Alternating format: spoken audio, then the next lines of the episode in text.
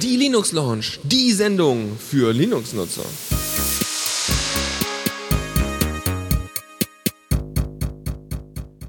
Und damit herzlich willkommen zu einer neuen und äh, also neuen und alten Sendung mit neuen und alten Moderatoren. Teilweise waren sie schon lange nicht mehr da, teilweise waren sie erst letzte Woche hier. Und damit sage ich einfach Hallo, ich bin Lukas und bei mir habe ich Valdrian. Ja, hallo und äh, ich wurde, also Dennis wurde ausgetauscht, jetzt bin ich hier. Ja, ja. Aber nur, nur vertretungsweise quasi oder, oder zweiwöchentlich umschichtig, glaube ich, ne? Genau, genau, äh, die Schichten wurden ähm, geteilt. Jetzt, ich bin im Schichtdienst, na gut. ah. Ja, ich versuche mein Bestes, mal gucken, wie ich dann mit den Themen klarkomme, aber ich habe ja keine Ach, Übung. Wird. Von daher überlasse ich dir mal total das Wort hier. Na gut, ähm, wir reden heute vor allem, denke ich mal, über den Raspberry Pi, was man damit so machen kann und irgendwie was man machen sollte, was man nicht und was Leute damit gemacht haben. Ganz viel machen und so. So ein bisschen was wollte ich erzählen, aber das war jetzt nur das, was ich mitgebracht habe. Du hast irgendwie neunzig Prozent der Themen mitgebracht, so spannende Sachen irgendwie, neue Updates und so ein Zeug und Spiele und, und, und viel spannendes Zeug, finde ich. Ja, ja, da werden wir gleich noch mehr drüber reden. Freut euch jedenfalls schon mal auf äh, Left four Dead zum Beispiel. Okay, ähm, ich würde sagen, ach ja, hier, der, der, wir spielen jetzt gleich nochmal einen Song und das wird ein Teaser sein auf ein Spiel, was wir später noch besprechen werden. Jetzt kommt erstmal äh, Panik mit und alle so, yeah. Erinnert ihr euch noch dran? Oder, Adrian? Hm? Das, was denn? Das Meme und alle so, yeah. Ja, ja, doch, das war doch damals, wo die, die C D U ausgebuht wurde auf eine ja, andere. Genau. Ja, ja, ein Plakat mit, die Kanzlerin kommt und irgendjemand hat drunter gekritzelt und alle so, yeah. Und die waren doch auch sogar, die hatten doch sogar irgendeine, irgendeine äh, politische Veranstaltung, wo dann alle immer so nach jedem Satz, den sie gesagt hat, ja, haben. Ah, super, ja, das war schön. Ja, und ich habe mich immer ständig gefragt, was eigentlich diese Abkürzung U A S Y ist, wo ich dann immer gelesen habe, easy quasi, aber eigentlich heißt das und alle so, yeah. Gab es auf ja. Twitter, so Hash U A S Y. Ja, ja. Aber jetzt so. Wissen wir, das gibt es jetzt als Musik quasi, wa? Genau, genau, von Panik. Viel Spaß, bis gleich. Jupp. Neues aus dem Repo, Updates für Anwendungen. Und damit fangen wir eigentlich schon direkt an mit äh, der eigentlichen Sendung und äh, unseren Themen. Und ich war ganz verwirrt gerade eben, ne? Oh, weil, sorry. Da habe ich gerade selber gehört, weil ich ja den Jingle eingesprochen habe. Stimmt, ja, ja. Ich, ich, Nicht geplant. Ja, ja aber Vielleicht. Neues aus dem Repo, was hast du denn so? Genau, äh, ein kleines Tool, was ich jetzt eher äh, um des Willens der Empfehlung äh, dieses, dieses jenes Tools äh, reingetan habe, als der Neuerung. Denn ähm, das Einzige, was das Tool jetzt neu hat, ist irgendwie eine Ubuntu-Integration. Aber Shutter ist ein sehr, sehr schönes äh, und sehr praktisches äh, Tool, um Screenshots zu machen, was, was man halt direkt einfach über äh, die Notification Corner äh, ähm, Dingsen aufrufen kann. Ähm, da würde mich mal direkt interessieren. Also ich benutze hier den X F X Face vier Screenshooter, ja? Ja. C B X meint gerade, meine Soundqualität wäre scheiße. Also von daher, keine Ahnung. Okay. Aber um das mal kurz fortzusetzen, ähm, ja, den Screenshooter und wenn ich halt das Ding starte, dann habe ich die, die Möglichkeit, halt irgendwie einen Bereich auszuwählen, ein aktives Fenster zu nehmen oder einen ganzen Bildschirm mit Verzögerung und so. Und wenn ich durch bin, dann kann ich halt irgendwo das Bild abspeichern oder irgendwie auf so einen völlig unbekannten Dienst hochladen oder in GIMP bearbeiten oder so. Ähm, was kann man denn mit dem, äh, kann denn der Shutter irgendwie in irgendeinen vernünftigen Dienst hochladen, wie zum Beispiel Äh, Imager oder... Äh, ja, ja, kann er. Und er kann eigentlich alles das, was du eben beschrieben hast und noch mehr. Ah, das ist ja super. Ich glaube, ich muss da was installieren. Ja, ja. Ähm, eventuell, wenn du... Bei Gentoo wirst du wahrscheinlich das gleiche Problem haben wie ich äh, unter Arch, weil der hat einen, einen riesen Schwanz an Abhängigkeiten, alle möglichen Python-Paketchen. äh, das, das, das, da musst du irgendwie zehnmal zehn verschiedene Sachen installieren. Das ist doch ein bisschen doof. Ja, und ähm, also man kann halt, also die, die, die Auswahlmöglichkeiten gehen über irgendwie einzelne Fenster auswählen bis zu ähm, einem freien Bereich auswählen, über Menüs, was ich ja auch interessant finde, wenn du irgendwas erklären willst und sagen, äh, hier zeigen willst, äh, in dem Menü da und da der Punkt, den musst du klicken.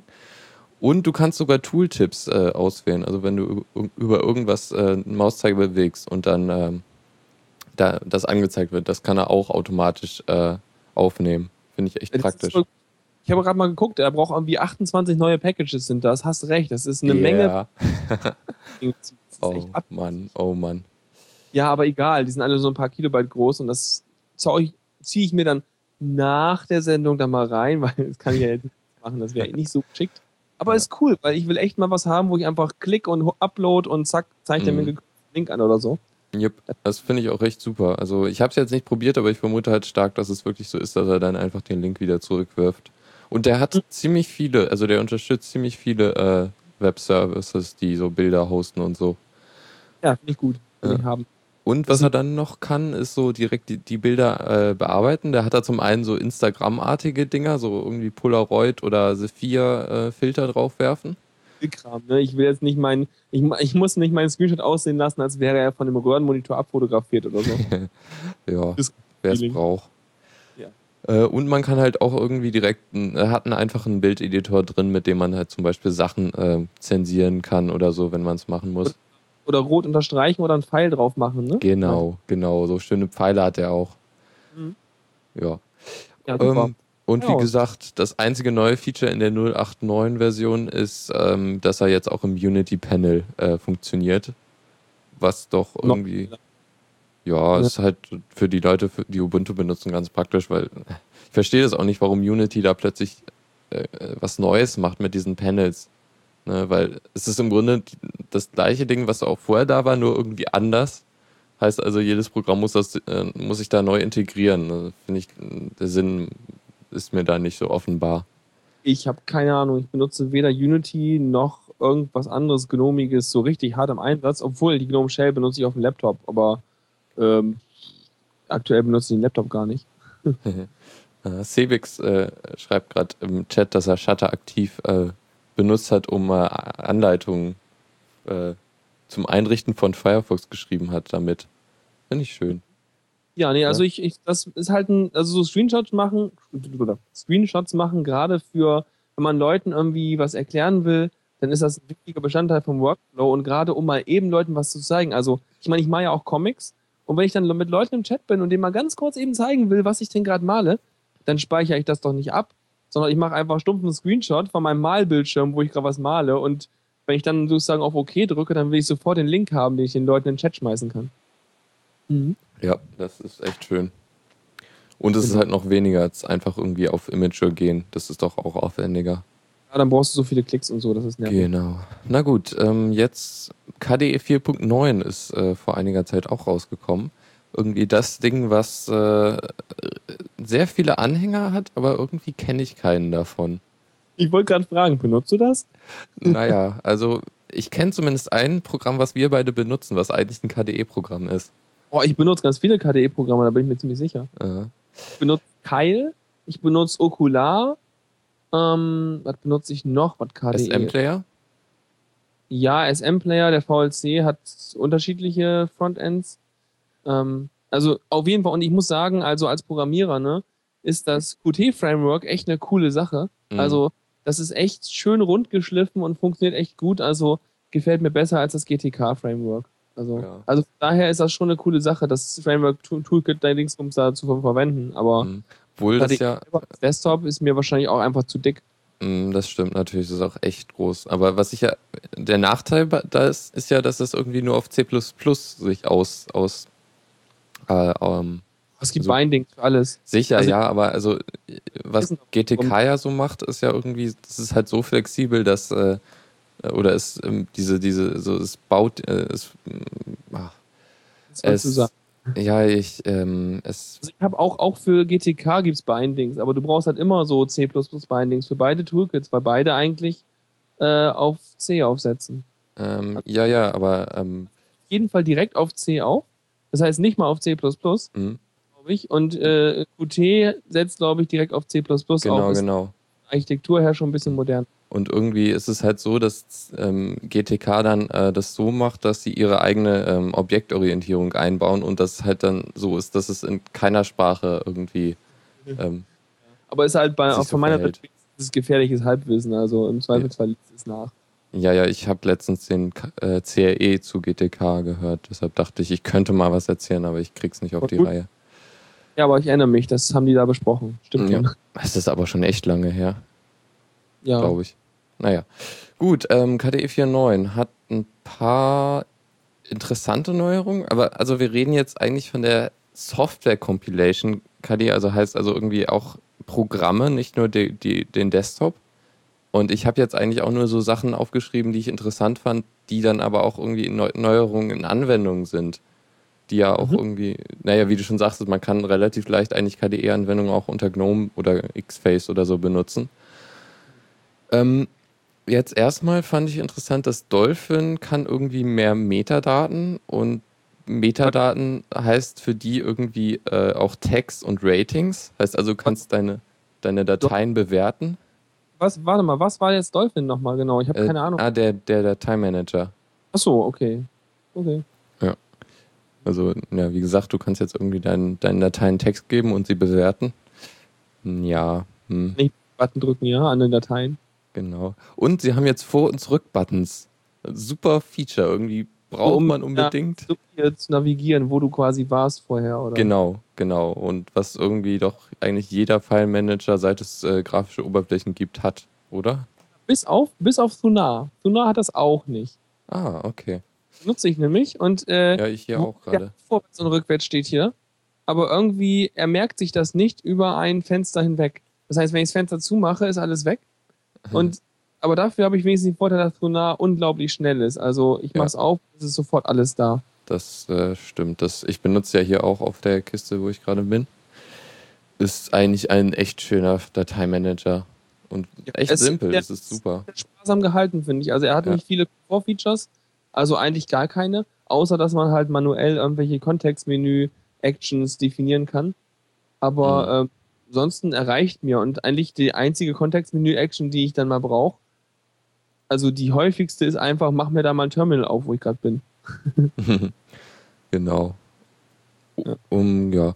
Ähm, dann gab's sorry, ähm, Contact oder Kontakt, also mit Contact schreibt man im Englischen sonst mit C, glaub, oder? Ja, genau. In dem Artikel wurde es so, wurde es, ja, Kontakt mit, mit ja, K. mit K, weil, weil es ein K D E-Programm ist und die mit ihren Ks so, ja. äh, die haben es mit ab, den Ks. Von weggekommen, habe ich vor zwei Jahren mal gehört. Ja, ja, ähm, hier ähm, Ka- Ka- Caligra oder wie heißt nochmal die ähm, Office Suite? Ich glaube ja, Caligra und das ist dann mit C geschrieben extra. Man sieht sich, sich, sich dann nennen sie sich dann demnächst so C D E, hä? Also K D E, so. C D E, da können sie gleich einfach so, so einen Ausschnitt vom Alphabet nehmen und eckige Klammern drumherum machen. Coole, cooles Logo-Design eigentlich. Hm, stimmt, ja. Ja, ähm, Contact kann jetzt aus Thunderbird und Evolution äh, importieren und es kann äh, den Google-Kalender und die Google-Kontakte direkt äh, zugreifen, was ich echt super finde. Ich glaube, kein anderer kann das, oder? Irgendwie Thunderbird und Evolution können das nur über Plugins. Ja, also ich habe Plugins drin, um genau das zu machen. Also Thunderbird kann halt, äh, bei mir zieht er sich die Google-Contacts und verwaltet die und äh, über Lightning habe ich halt den Google-Kalender drin. Aber der Lightning kann direkt den Google-Kalender. Und ich glaube, Lightning kommt mittlerweile schon bei Thunderbird dabei, oder? Äh, ich glaube nicht. Also na gut, meint er es bei mir immer nur, weil mit jeder Thunderbird-Version wird eine ne neue Version von Lightning installiert. Immer exakt, die sind exakt synchron. Deswegen der kommt dabei mit, aber egal. Ja. Mhm. Ähm, und dann habe ich noch Marble. Das ist der, ähm, der Karten, Kartenanzeige und irgendwie Routennavigationsprogramm, was sehr stark auf äh, OpenStreetMap aufsetzt. Ähm, wie muss ich mir das vorstellen? So wie so ein Google Earth, nur im ja, Platt? Ja, genau.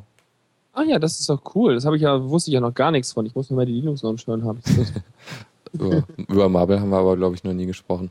Ähm, Marble kann jetzt auch äh, Routen für Fahrradfahrer und Fußgänger berechnen, was ja irgendwie auch ähm, klar ist, weil ähm, Dings, die ja. Daten sind in der OpenStreetMap drin. Weißt, weißt du, was der benutzt, um das zu berechnen? Also der macht das, denke ich mal, nicht selber. Ich denke mal, er wird irgendeinen Webdienst benutzen dabei. Keine Ahnung. Na gut, ich schaue mal ganz kurz nach. Ähm, und ja, dann schieße ich das noch eben ab. Ähm, also insgesamt gibt es halt auch noch Vorbereitungen für Q T fünf, was ja jetzt auch äh, zumindest die Beta soll bald rauskommen, ähm, halt das Framework, womit die da, da programmieren, und ja, zu Qt haben wir später, glaube ich, auch noch was. Aber gut, dann äh, wäre das, wär's das mit K D E vier Punkt neun? Mhm.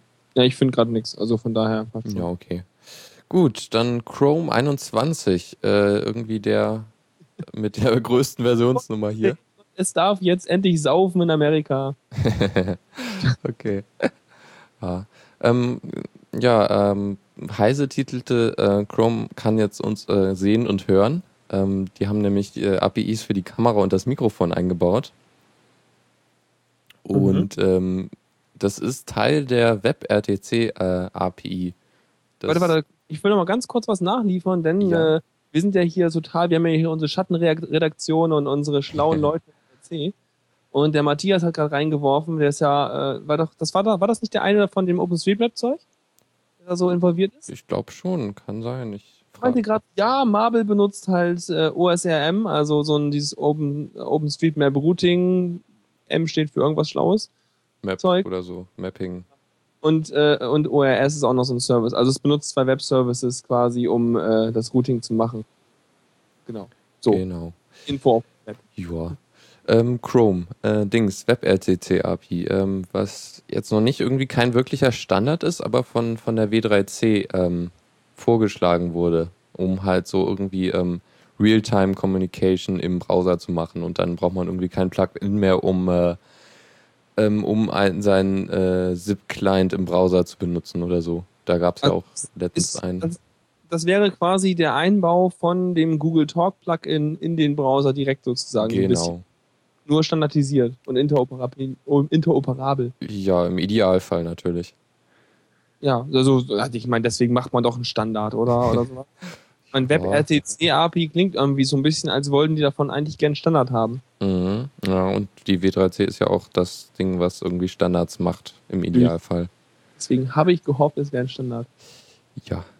Und äh, was sie noch gemacht haben, sie haben eine A P I für Gamepads eingebaut. Heißt also, die Browser-Games der Zukunft, die ohne Flash funktionieren können, auch äh, Gamepads äh, benutzen.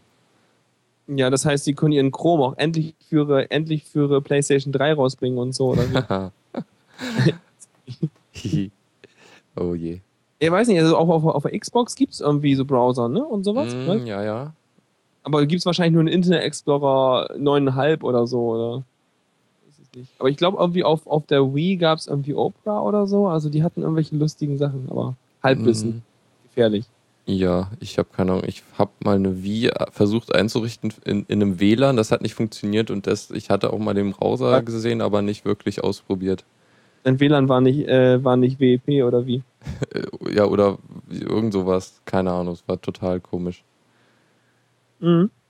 Na gut, ähm, dann noch ein kurzer Anmerker. Ähm, Arch Linux hat ja jetzt umgestellt, äh, oder zumindest ihre äh, Live-C Ds, die sie da rausbringen, die machen sie jetzt äh, monatlich, glaube ich. Und jetzt haben sie mal wieder eine neue rausgebracht und die hat jetzt, also es, sie haben sie jetzt sogar früher als geplant rausgebracht, weil sie halt auf Grub zwei Punkt null äh, umgestellt haben, der ja jetzt äh, stabil ist, oder? Ja, Grub zwei Punkt null kam vor einer Weile raus, soweit ich mich erinnere.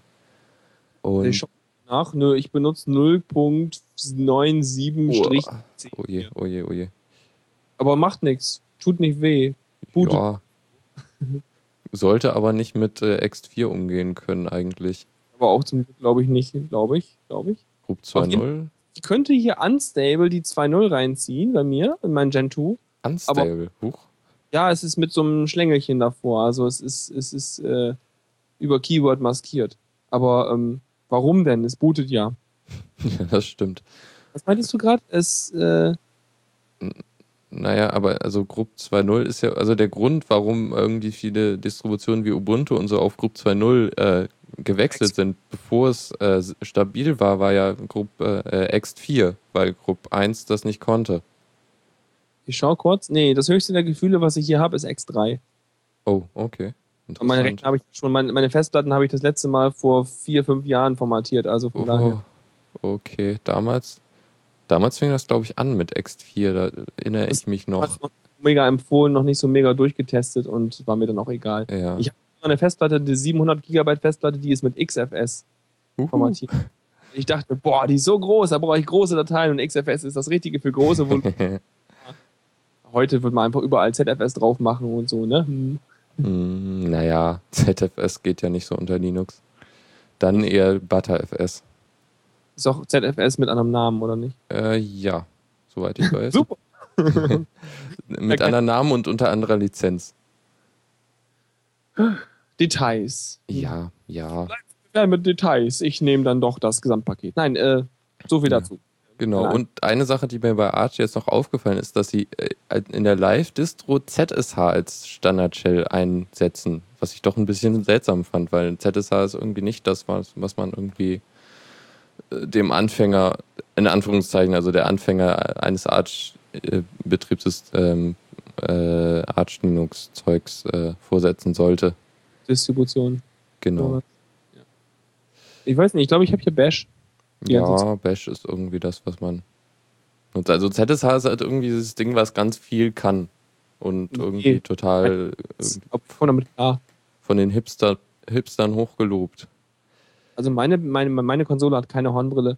Also das klappt schon.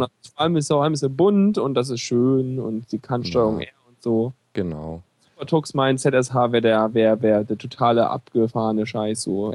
For the win und so, ja, ja. Ja. Na gut. Ich hab's mal probiert und es war irgendwie so schwer einzurichten, dass da hatte ich dann keine Lust mehr.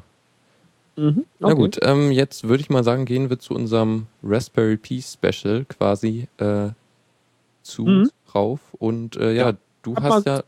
So, ja, nee, erzähl mal. Äh, ich wollte eigentlich zu, zu dir überleiten. Ja, mach du mal. Hast ja, du hast ja damit rumgespielt. Ja, ich habe dann einen bekommen aus, aus äh, bisher noch ungenannten Quellen aus Berlin, wurde mir einer zugeschickt. Ja. Ein großer, äh, ähm, großer Service. Und das ist eine super Sache, weil ähm, das Ding heißt, muss man sich erstmal vorstellen, das ist ja so eine kleine Platine, irgendwie so, ja, so groß wie ein guter alter Personalausweis. Und ähm, der hat dann, das ist halt einfach sozusagen, man nehme einfach mal Handy-Hardware von vor zwei Jahren. Und äh, packe da noch einen äh, H D M I-Ausgang, eine, Netzwerksteck, eine Net- ja, Netzwerksteckdose und äh, ein paar U S B-Anschlüsse ran und fertig. Das ist dann der Raspberry Pi. Und das Geile an dem Teil ist halt, das kriegst du halt für dreißig Pfund oder so. Und ähm, ja, und das, das Ding erstmal, ähm, da läuft halt ein ganz normales Linux drauf. Und das Lustige, also der hat irgendwie zweihundertsechsundfünfzig Megabyte Speicher, RAM halt, und der hat eine S D-Karte als... Ähm, Hardspeicher, also als Festplatte sozusagen. Und ähm, witzigerweise habe ich aber festgestellt, ich habe nur, wenn ich einen H-Top aufmache oder so, also mal nachgucke, was ich so an Ressourcen habe, wenn ich darauf per Shell eingeloggt bin, dann sehe ich, oh, ich habe ja nur hundertachtundzwanzig Megabyte RAM. Und dann ist mir aufgefallen, ah, woran liegt denn das? Klarer Fall. Er teilt sich nämlich den RAM mit dem Grafikchip. Ja, ist mir auch aufgefallen, als ich eingerichtet habe. Es gibt nämlich bei ähm, Raspbian, also der Ras- äh, Debian-Variante für den Raspberry Pi, eine Option bei der anfänglichen Konfiguration, wo du sagen kannst, wie viel RAM der benutzen darf. Ja, das ist eine gute Sache, weil gerade wenn man nicht, nicht vorhat, irgendwie drei D-Anwendungen oder große Videodekodierungen zu machen und mehr RAM für die Programme selber braucht, dann reichen zweiunddreißig Megabyte für den Grafikchip aus. Also das kann man dann einfach so anders einstellen, dann geht das. Aber erstmal noch kurz einen Überblick geben vielleicht. Das Teil hat halt irgendwie siebenhundert Megahertz und auch nicht so die typischen Intel-Megahertz, sondern A R M-Megahertz. Also das heißt, er ist auch nicht so mega schnell, als wenn du jetzt so eine aktuelle Prozessorgeneration auf siebenhundert Megahertz laufen lassen würdest, weil es halt doch ein kleinerer Chip. Aber reicht er aus, also das ist echt cool. Man kann halt Python und Zeug drauf laufen lassen, man kann eine komplette Desktop-Umgebung drauf laufen lassen. Muss halt in den Kauf nehmen, dass sie ein bisschen langsamer sind. Aber ähm, wofür sich das, also ich denke mal so, wofür braucht man so ein Ding? Einmal natürlich ist es unglaublich billig und man hat auch direkten Zugriff, und das ist nämlich wieder schön, du hast direkten Zugriff auf, ich jetzt muss nicht durcheinander kommen, also auf mehr als zehn direkte I O-Ports, die an der Platte dran sind. Das heißt, du hast einen kompletten Desktop-Rechner im Grunde, der aber so low-levelig ist, dass du ähm, sowohl ein Desktop-Betriebssystem drauf laufen kannst, aber auch direkt einfach so ein paar Pins hast, wo du irgendwie deine Hardware dranhängen kannst, wenn du möchtest. Das, ist das heißt, nice. Das ist ein super Bastelcomputer eigentlich, um ähm, sozusagen den Zusammenhang zwischen richtigen Computern und L E Ds, die leuchten und so Zeug, auch irgendwie so im, im Lehrbereich zu erfahren. Weil normalerweise, wenn man sich heutzutage anguckt, wie Leute einen Computer sehen, dann gibt es einmal Computer, das sind die Dinger, auf denen ich Facebook klicke, und dann gibt es irgendwie so Elektronikbastelkram mit kleinen Chips, die ich kompliziert irgendwie mit äh, ähm, Assembler oder irgendwas flashen muss oder so. Und ähm, dass man überhaupt sozusagen aus diesen beiden Welten ein Ding zusammen, also diesen, diesen Übergang schafft, finde ich halt total cool eigentlich. Na, also hier der Arduino versucht ja auch was Ähnliches, ist aber dann wirklich auch doch äh, low-levelig und äh also der Raspberry Pi ist quasi ein Arduino mit mehr Power, würde ich sagen. Ja, oder, oder ein Arduino mit noch einem Desktop-Rechner. Ja, genau. Ja. Was ich halt eine coole Kombo finde, weil du halt ein Gerät hast, an dem du direkt am Bildschirm sehen kannst, was Sache ist. Du kannst dir dann, wenn du halt entsprechend dir da irgendwelche, noch einen kleinen A D-Wandler oder so vor die Pins hängst, dann kannst du einfach mal dein kleines Mini-Oszilloskop aus deinem H D M I-Ausgang raus, wenn du es richtig machst. Das kannst du ja dann halt selber bauen. Das finde ich total lustig. Das ist nice, ja. Ja, also so Spielkram. Aber habe ich alles noch nicht gemacht mit dem Teil. Ich habe es bisher, ich habe bisher mit irgendwie drei Handgriffen daraus ein The Radio C C Wiedergabegerät gebaut. ich, bin also, daran, äh, hm? ich bin daran gescheitert leider. Ich habe es heute nochmal kurz versucht, aber M-Player so. Will irgendwie nicht. Ich erklär's dir, was du machen musst. Ja. Also ich habe ein Arch Linux, es gibt zwei Images, es gibt einmal das Debian und es gibt das Arch Linux und es gibt garantiert noch ganz viele andere, aber ich habe nur die beiden probiert. Habe dann das Arch Linux genommen, weil irgendwie davon hatte ich noch weniger Ahnung. Ähm, und dann habe ich, äh, dann muss man erstmal einen Kerneltreiber nachinstallieren, damit der Alsa kann, damit er überhaupt Sound kann. Und der muss halt am Anfang starten. Und dann konnte ich halt einen M-Player installieren und der M-Player konnte damit Sound wiedergeben. Und den habe ich dann einfach in den Startup-Script getan. Das heißt, man konnte einfach das Raspberry Pi-Ding nehmen, mein Handy-Netzteil nehmen, anstecken, Netzwerkstecker rein, Soundstecker rein, eben kurz zwanzig Sekunden warten, bis das Ding gebootet hat oder dreißig und dann kam da The Radio C C draus. War mhm. schon witzig.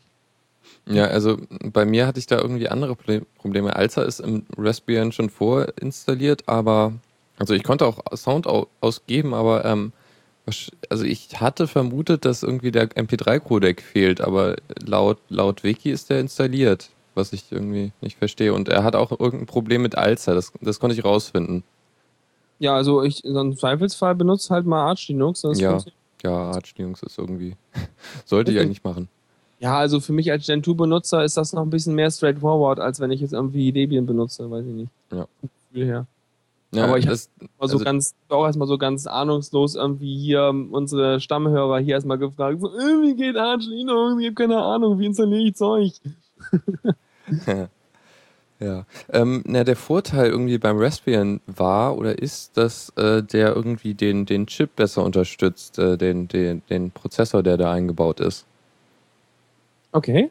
Ähm, ich meine, das lag daran, also der, der, der hat so ein paar Rechenmethoden, die äh, irgendwie, der, also der A R M-Chip, der darauf ist, ist ja irgendwie ein bisschen veraltet und auch ein bisschen komisch und wird standardmäßig nicht so doll unterstützt und das erinnert mich wieder ganz, ganz furchtbar an das OpenMoko-Telefon.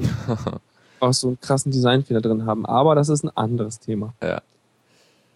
Naja, okay. Aber dann, dann, dann kann ich sie erklären. Dann ist es so, dass die äh, vielleicht das, die, den ähm, Compiler, mit dem die die ganzen Pakete gebaut haben für ähm, Raspbian, dass die dafür den Compiler nochmal ein bisschen gepatcht haben, damit der ein bisschen anderen A R M-Code erzeugt, der ein paar kleine äh, andere Makros drin hat, die besseren Code genau für diesen A R M-Chip erzeugen.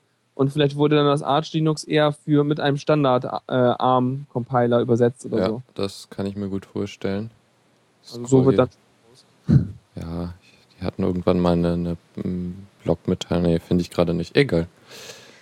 Okay, ähm, gut, dann haben wir erstmal geklärt, was du äh, so genau. damit...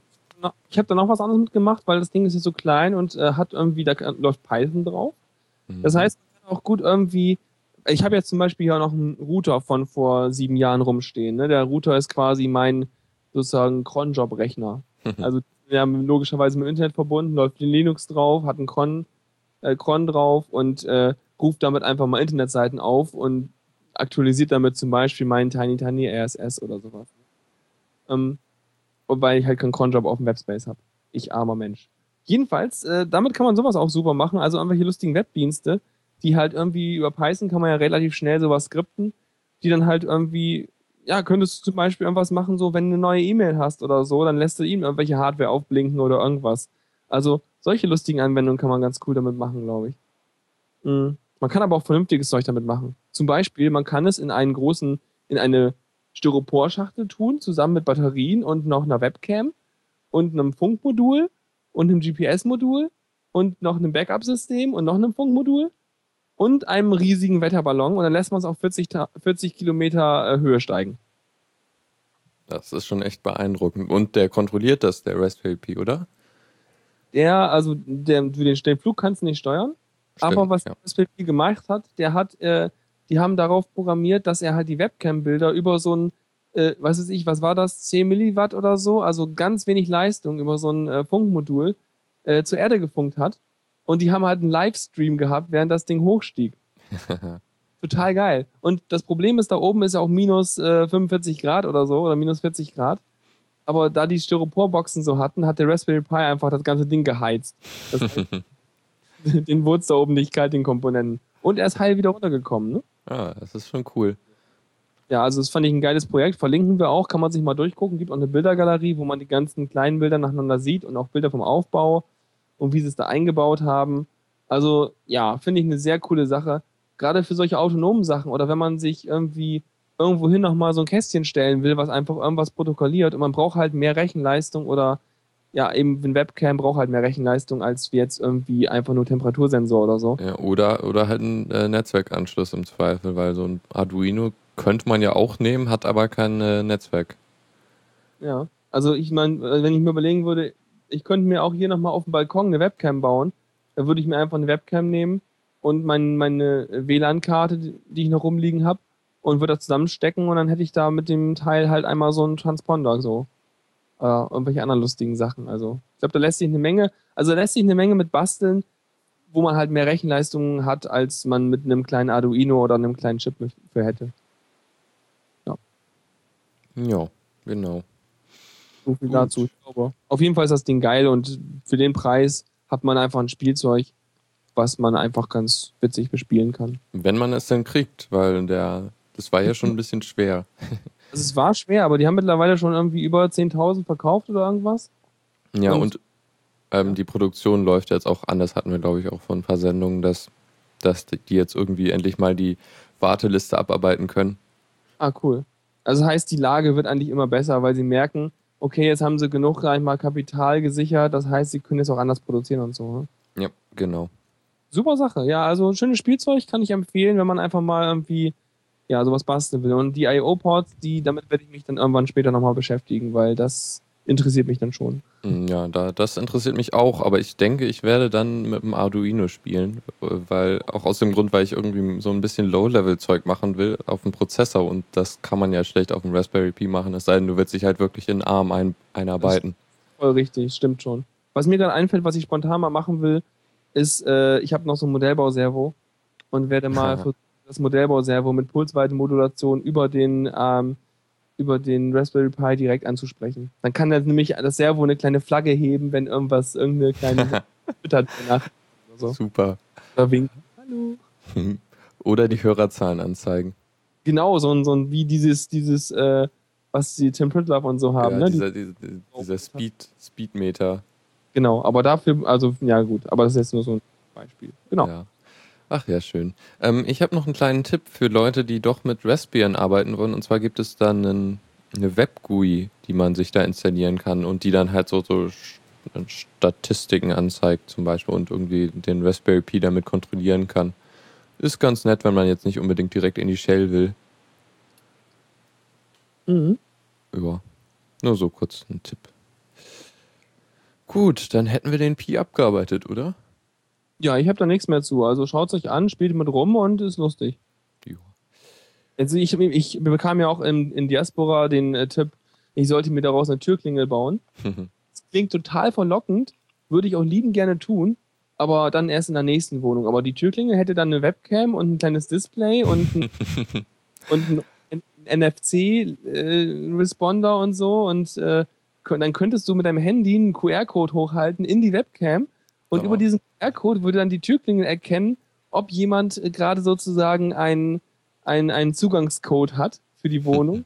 Und dann könnte er quasi auch anhand oder anhand der Gesi- vielleicht Gesichtserkennung sogar, dann könnte dir die Klingel direkt im Haus Bescheid sagen, wer gerade vor der Tür steht. Und dann gut. Ähm, personalisierten Klingelton. Ja, blöder Vertreter oder Freunde. So. Okay. Ähm, ja, dann ähm, wechseln wir, also besprechen wir mal ein paar News, die so passiert sind. Und okay. äh, zwar suche ich den Jingle, der da ist. Äh, ach stimmt, wir haben keinen. Wir haben ja gar keinen Jingle für die, ja. für die News. Genau. Ähm, ja, ähm, eine Sache, die jetzt schon länger passiert ist, aber über die ich eigentlich ganz gern reden will, was auch ein bisschen so, ich weiß nicht so recht, was ich darüber denken soll. Und zwar gab es jetzt die GUADEC, also so eine, so eine GNOME-Entwicklerkonferenz äh, in äh, irgendwo in Spanien, glaube ich, war es. Ähm, Und äh, da haben sie halt jetzt so überlegt, was machen wir irgendwie, so Pläne für GNOME vier Punkt null, ähm, wo sie halt so planen, irgendwie wir wollen die Ansätze, die wir jetzt mit GNOME drei eingeführt haben, ein bisschen weiterführen, irgendwie wir ändern die Kernanwendungen irgendwie so, dass sie halt ins Design anpassen, also diese, dieses schlichte Design mit der äh, äh, ohne Menüleiste und so Geschichten. Da, da wollen sie irgendwie das weitermachen. Und sie wollen halt auch ähm, weiter auf mobile Geräte und was echt ein bisschen komisch ist, oder ich weiß nicht so recht, sie wollen ein eigenes GNOME O S bauen. Und also sowas wie, wie ähm, ihr Chrome, Chrome Google O S da oder was? Ja, irgendwie so. Und ich weiß nicht. Die sollen sich mal ein bisschen beherrschen. Ich meine. Ja, okay, also irgendwie finde ich es auch schwachsinnig. Ähm, aber also der Typ, der, der, der das jetzt irgendwie maßgeblich ähm, gemacht hat und halt auch irgendwie da einen Talk gemacht hat, ist Leonard Pottering und äh, der arbeitet halt für Fedora ähm, und äh, also für Red Hat genau genommen, an Fedora und äh, hat halt GNOME irgendwie sehr viel mitentwickelt und äh, ist der, der Gründer von Systemd, diesem äh, Startup-Tool, also dieser, dieser viel tolleren Alternative zu Upstart. Okay. Und also... also so, eigentlich, eigentlich weiß der, was er sagt. Ja, ne? ja, ja, genau. Ich halte auch recht viel von der Meinung und würde mich doch echt interessieren, warum und wieso und das ja, können da wir irgendwie... Ja, ja, es fehlen die Videos von dem Talk, also da müssen wir warten, bis die rauskommen. Das, ja gut, das, da bin ich mal gespannt. Wenn das auch was Cooles ist, erzähl's mal dann. Ja, na, also meine Überlegung war, okay, äh, eine eigene Distribution, die irgendwie auf drauf zugeschnitten ist quasi, wo du halt irgendwie möglichst wenig dazwischen hast, so an Zwischenschichten irgendwie. War, glaube ich, so, was sie meinten.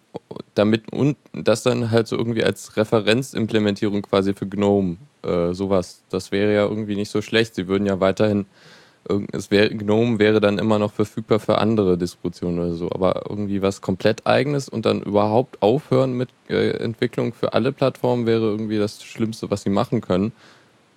Da, ja. Da wäre aber auch mehr Aufschrei gewesen, wenn das wirklich so wäre. Ja. Ja, also ich habe davon nichts mitbekommen, aber ich habe es mir auch nicht durchgelesen, von ja. daher. Hm. Ja, also pff, ich gucke hier gerade mal, ob, ob, ob irgendwie News sind über die... Ah, hier, man kann die, äh, die Slides runterladen, das ist doch schon mal was. Ja, aber weiß nicht, müssen wir... Äh, ich gucke gerade auf die Liste der Sachen, die wir noch haben und auf die verbleibende Zeit, die wir ja, noch haben. Ja, stimmt natürlich. Okay, dann... verschieben wir quasi das Thema auf, wenn wir mehr News, äh, mehr Infos haben. Genau.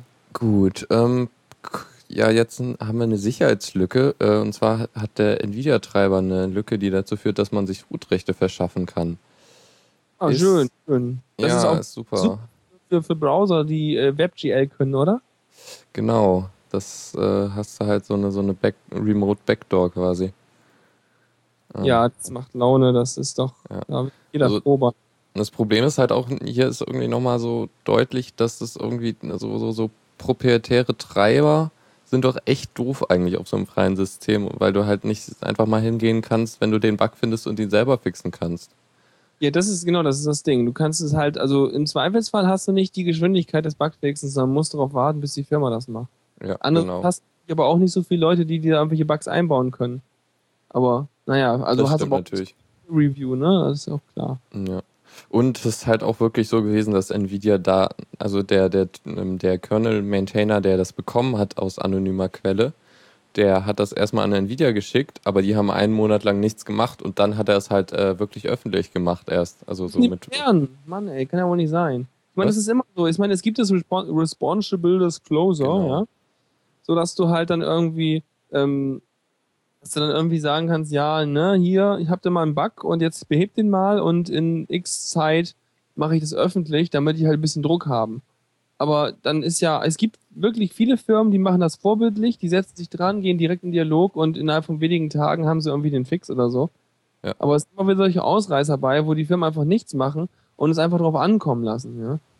Naja. Ja, das ist echt doof. Sie haben aber inzwischen jetzt einen Fix für den neuesten, für die, zumindest für die neueste Version des, äh, des Treibers rausgebracht, was doch schon mal ganz gut ist, aber ähm, was ich auch noch, noch irgendwie auch nicht verstehe, ist, sie bieten weiterhin die äh, Version mit, mit der Lücke äh, an, auf deren Webseite, als, äh, als Standardtreiber. Ja, das ist auch unschlau, ja. Ja. Ah. Naja, äh, Nvidia und so irgendwie Dings hatten wir schon mit äh, Linus Torvalds, der die, äh, die Meinung dazu recht ja, deutlich ja, geäußert ja, hat. Ja, das ist ein Extrem, ne? Hm. Okay, äh, wo waren wir? Lücke haben wir geklärt. Dann Nokia. Noch, genau, Nokia und Qt. Also Nokia hat ja vor... Ja? Ja, obwohl, ich kann da kurz... Wir hatten ja vorhin ganz kurz angesprochen, dass ich eigentlich Qt ganz cool finde. Ähm, weil... Und Qt wurde ja auch erst vor, lass mich lügen, weiß nicht, vier Jahren, fünf Jahren oder so, wurde Qt erst äh, an Nokia verkauft. Vorher war das ja Trolltech. Ich glaube, das war echt... Ich glaube, das waren erst zwei, drei Jahre. Das ist, glaube ich, nicht oh, so lange oh, her. Ich weiß nicht, wie lange ist das, wie alt ist das OpenMoko? Das ist oh, schon keine das Ahnung. Nach dem iPhone, dem ersten raus. Oder so. Oder ein Stückchen. Ich weiß es nicht mehr. Auf jeden Fall, äh, ich habe es am iPhone, äh, am, am OpenMoko festgemacht, weil da gab es eine Oberfläche drauf, die lief halt mit Qt vier oder so, nee, drei, ich habe keine Ahnung, mit irgendeinem Qt. Und ähm, ja, Supertox sagt auch vier Jahre oder so. Auf jeden Fall, ähm, damals habe ich mitbekommen, okay, die Dokus sind noch alle für Trolltech geschrieben und so. Und da hat Nokia das gekauft. Wahrscheinlich auch, weil die Oberfläche so okay war, die auf dem OpenMoko lief damals. Nehme ich einfach mal erstmal an, weil die wollten ja einfach das ganze Entwicklerteam haben und die Technik und überhaupt. Und jetzt wollen sie es wieder dicht machen, ne? Äh, oh, sorry, ich war kurz abgelenkt. Ähm, ja, irgendwie schon. Es sieht auch danach aus, dass sie es dann eventuell verkaufen, wenn Qt fünf Punkt null fertig ist. Aktuell. Also Nokia, Nokia ist eben, wie ist denn die Entwicklung von Nokia so insgesamt gesehen? Naja, dran, oder? Also sie haben irgendwie ganz viel äh, Linux-Betriebssysteme äh, erstmal gebaut, so irgendwie über die Jahre. Ging dann halt auf in äh, Maemo. Maemo war es, glaube ich. Oder mhm, Moblin. Ja. Ich habe keine Ahnung mehr, was von war. Migo jedenfalls, was da am Ende rauskam. Und dann ga- kam halt die Kehrtwende, wo sie einen Deal mit Microsoft eingegangen sind und dann im Folge dessen quasi alle freien Projekte äh, zugemacht haben, die sie jemals hatten. Also jedes, jedes Linux-basierte Betriebssystem, das sie irgendwie gemacht haben. Also ich gucke mal gerade Aktienkurse von Nokia, ne?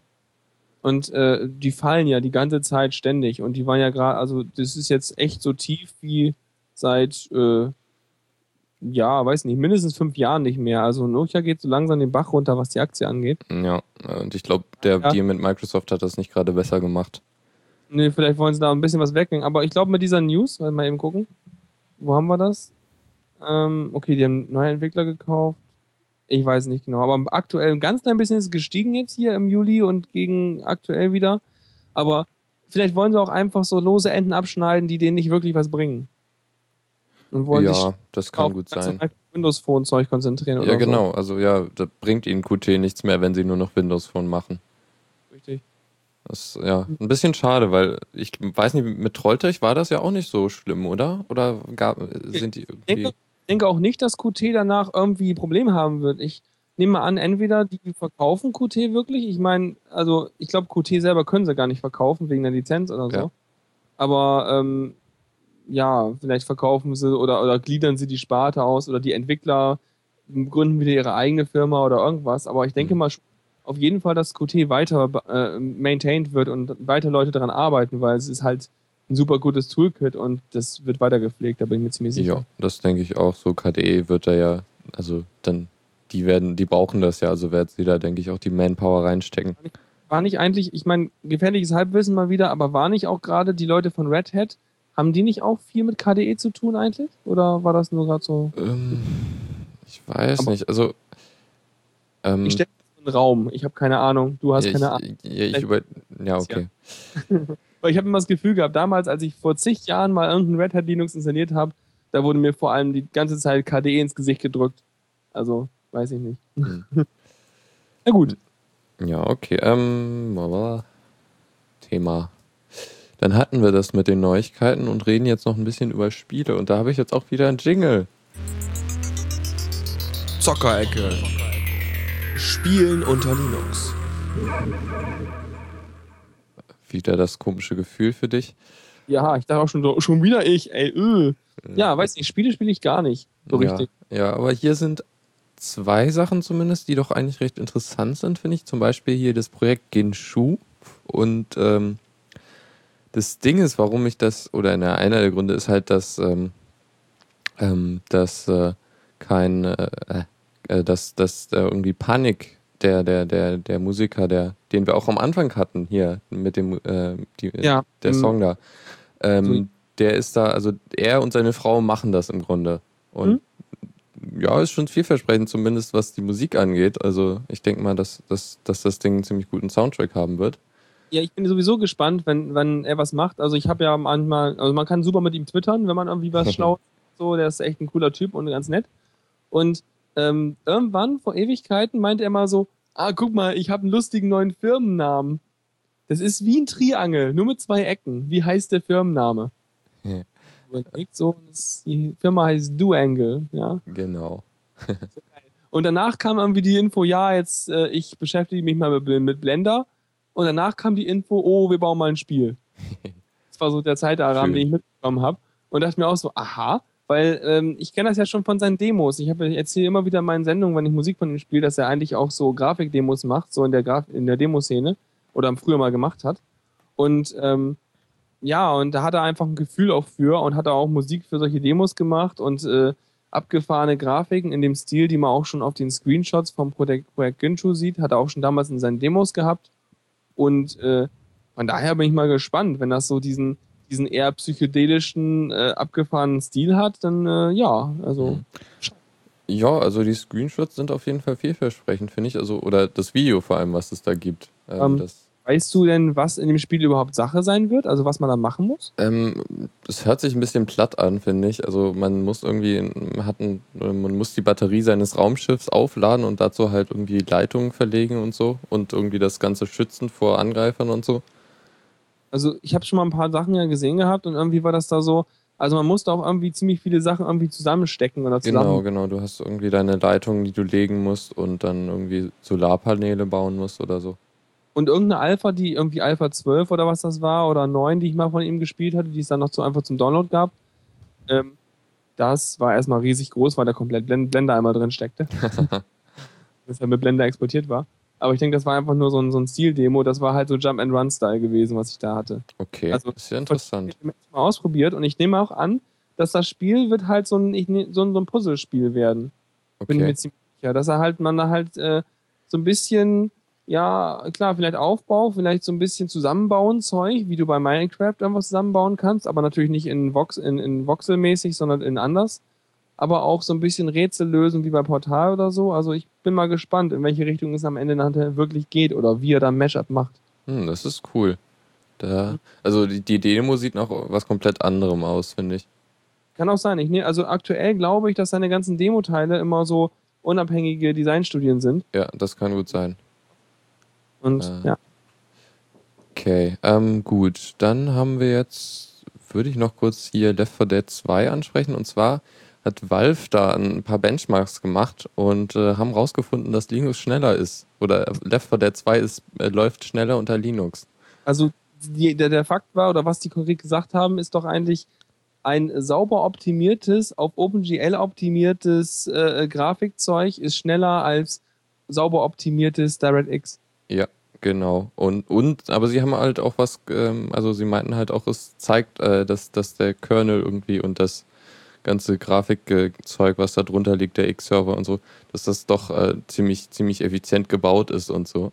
Weil, also sie haben ja einmal, einmal gemacht, also sie haben erstmal geguckt, so ähm, auf Ubuntu zweiunddreißig Bit mit ähm, OpenGL gebaut und haben dann irgendwie dreihundertfünfzehn Frames per Second, äh, Frames per Second bekommen und äh, dann irgendwie gegen drei, äh, Direct drei D auf Windows sieben vierundsechzig Bit war es, glaube ich. Und da haben sie halt nur zweihundertsiebzig bekommen. Das haben sie dann halt nochmal, also sie haben dann halt auch irgendwie innerhalb ihres Proz- ähm, Optimierungsprozesses dann geguckt äh, und ähm, OpenGL unter Windows dann auch verbessert. Da kommen sie dann aber trotzdem auch nur auf äh, dreihundertdrei Frames per Second. Also es ist doch schon ähm, noch ein bisschen weniger. Ja, oder vielleicht, was sie dann drauf kriegen. Vielleicht ist es auch so, dass weil es halt so gutes da oder weil es halt Direct drei D gibt auf Windows, dass da die Entwickler nicht so viel Herzblut in OpenGL für Windows gesteckt haben und das vielleicht auf dem Linux besser optimiert haben, weil da hast du halt nichts anderes. Ja, das, das kann natürlich auch sein. Logisch, keine Ahnung. Ja. Auf jeden Fall cool, weil das, das würde eigentlich bedeuten, hey Leute, programmiert sauberes OpenGL, yep. Dann äh, habt ihr echt gute, gute Grafikleistung. Mhm. Und irgendwie eventuell, na okay, egal. Ähm, ja, also es sieht gut aus für Steam auf Linux, denke ich mal. Und wir haben ja auch die ganzen Engines und so, die, die jetzt bald äh, kommen.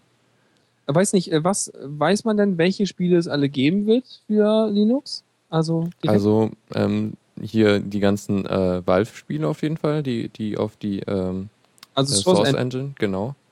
Das heißt äh, Portal und äh, Half-Life und die Episoden und den Kram und äh, kann ja, das höchstwahrscheinlich, ja. Großartig. Also das erste Spiel, was ich jetzt bringe, ist jetzt Left four Dead two.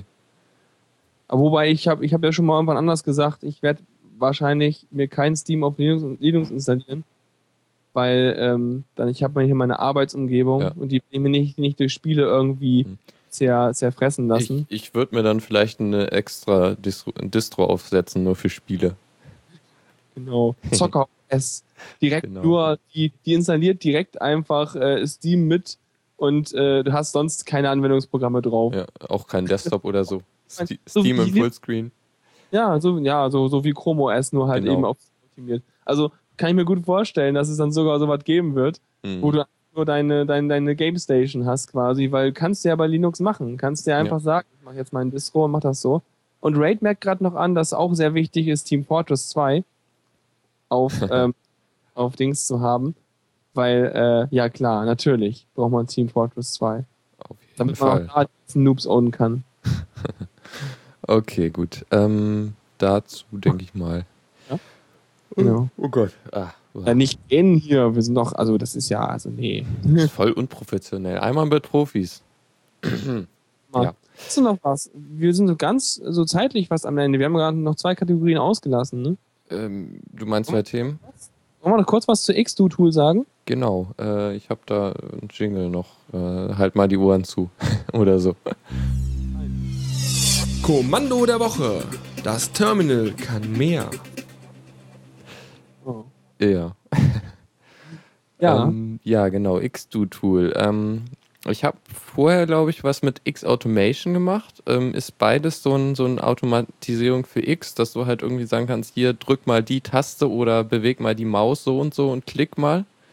Ähm, mhm. Ist natürlich, also so vor allem so Tastensachen ist halt super, dann kannst du halt irgendwie, letztens hatte ich, glaube ich, äh, das so gemacht, ich, ich starte irgendwie den äh, Chrome auf einer ähm, auf so einem Home-Theater-P C äh, äh, direkt mit, äh, mit dem YouTube-Leanback, was du halt irgendwie über dein Android-Gerät dann steuern kannst. Ja, was und es alles gibt, das wusste ich noch ja, gar nicht. Das ist super. Und äh, ich, ich starte ihn halt und dann gebe ich dem äh, die Taste über ähm, F elf, damit er dann gleich direkt in den Vollscreen geht. Nee, was ich mal gemacht hatte, aber das, ich wusste noch gar nicht, dass es solche Tools gibt. Dafür habe ich mal Java verwendet.